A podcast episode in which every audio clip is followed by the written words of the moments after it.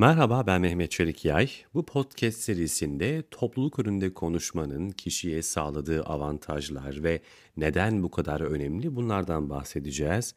Bunun sebebi herkesin topluluk önünde konuşma becerisinin gerekli olduğu bir durumla mutlaka karşı karşıya kalması.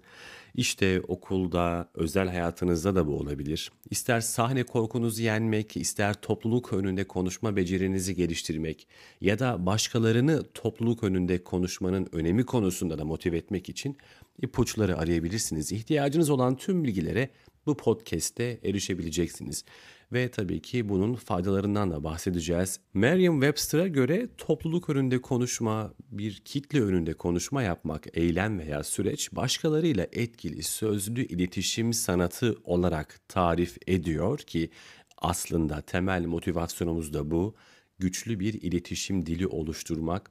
Tabii e, kitle konuşmalarının da kendi içinde türleri var. Bunlardan bir tanesi bilgilendirici konuşma. Bu konuşma türü tabii ki genellikle en yaygın olanı.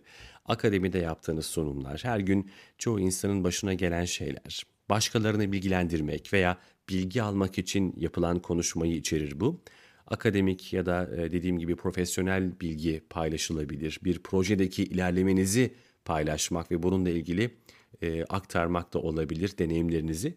Diğer bir türde ikna edici konuşma. Bu da genellikle satış yapanlar için geçerli. Yine kitle konuşması da başkalarını ikna etmek için yapılan konuşma türü bu. Tartışma sırasında olabilir, resmi bir konuşmada olabilir ya da öğle yemeği için seçtiğiniz e, bir satışla ilgili müşteri görüşmesi olabilir. Bu ikna edici topluluk önünde konuşma yine sahip olunması gereken çok değerli bir beceri. Bir diğeri de eğlenceli konuşma türü. Topluluk önünde konuşma, ödül törenleri, düğün konuşmaları biliyorsunuz, komedi skeçleri, e, performanslar, şiirler yine ve çok daha fazlası içinde bu kullanılabiliyor. Bu tür e, topluluk önünde konuşmanın amacı da sadece bilgilendirmek yerine dinleyenleri, izleyenleri eğlendirmek.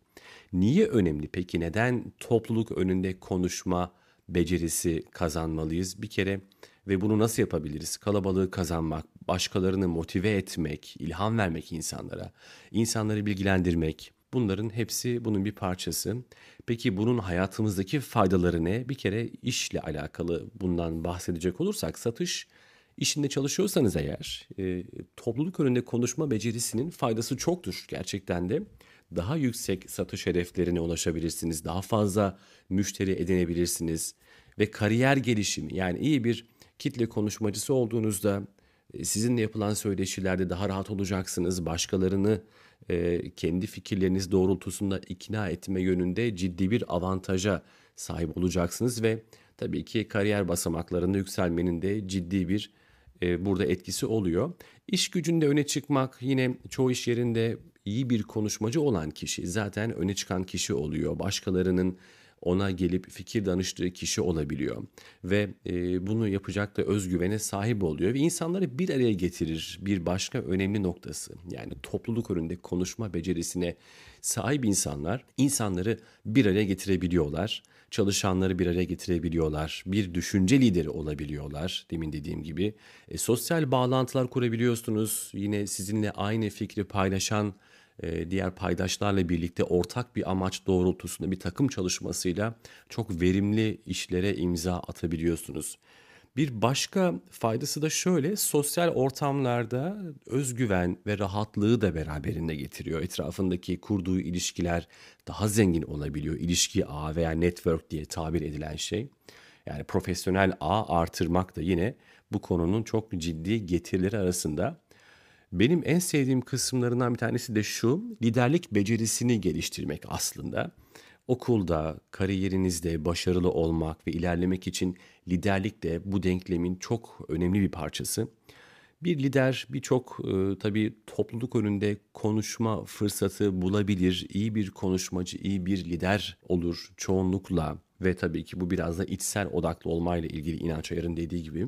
İnsanlık tarihine bir göz atın büyük liderlerin çoğu aynı zamanda büyük konuşmacılardı. Bizim eğilimimizi belirleyen, arkasından savaşlara gittiğimiz, ölümü göze aldığımız liderler iyi konuşmacılardı. Yani güçlü iletişim becerisine sahip insanlardı. İyi liderler de fırsatları zaten çok iyi yakalar. Fırsatlar doğurur, başka insanlara ilham kaynağı olur. E, sosyal ortamlarında, kariyerinde, e, ilişkilerinde, diğer yönlerde insanlara fırsatlar da yaratırlar. E, kendimize faydası zaten özgüveni artırmak bu tartışmasız tekrar tekrar konuşmak ama bu e, bir iki konuşmayla kazanılabilecek bir beceri değil. Bu işin yüzde ellisi eğitimse, bununla ilgili teknikleri öğrenmekse, işte diksiyonunuzu geliştirmek olabilir, beden dilinizi iyice daha kaliteli bir seviyeye çıkarmak olabilir ama hitabet sanatı bu bütün becerinin yüzde ellisini oluşturuyor.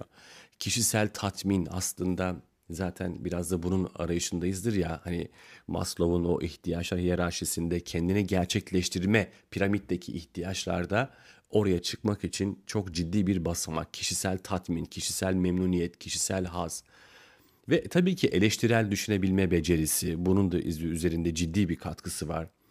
İletişim becerimizi geliştiriyor. Başka insanlarla kurduğumuz diyalogları bu en basit gördüğünüz bir satış alışverişten tutun da iş hayatınızda, kariyerinizde, sosyal çevrenizde kaliteyi, standart yükselten bir beceri oluyor. Ve tartışmayı öğrenmek aslında birçok insanın bugün içine düştüğü yanılgılardan bir tanesi tartışma standardını belirleyememesi, yanlış kelimeleri kullanması, aslında ben öyle demek istememiştim gibi sürekli bu tür karşı cevaplara maruz kalması da bunun bir etkisi. Tabii ki iyi bir dinleyici olmayı da gerektirir, iyi bir konuşmacı olmak. Ve dediğim gibi topluluk önünde konuşma değişimi e, de yönlendirme yardımcı olur. Mesela burada e, yine bu podcast'in başında bahsetmiş olduğum türler vardı. İkna edici konuşma, bilgilendirici konuşma, eğlenceli konuşma. E, peki bunlar nasıl yapılabilir? Yani kalabalığı kazanmak çok önemli. Bir sonraki podcast'te bunlardan bahsedeceğim. Başkalarını motive etmek nasıl yapılabilir? İnsanları bilgilendirmek. Eğer konuşmanız bilgilendirici bir türse hepsinin belli bir matematiği var. Aslında bu sadece doğuştan gelen bir yetenek değil hatta çoğunluğu değil. Ee, doğuştan gelen gerçekten de kalıtsal özelliklerin buna ciddi zemin hazırladığına da ben inanıyorum ama ne kadardır etkisi? Yüzde yüz müdür? Tabii ki hayır. Ya yüzde yirmi ise, yüzde otuzsa, yüzde yetmiş çalışmakla, içindeki tutkuyu e, ateşlemekle gelişen şeyler ve iyi bir amaca inanmak, adamak kendini ve bunu da insanlarla paylaşmak. Bir sonraki podcast bölümümüzde bunlardan bahsedeceğim.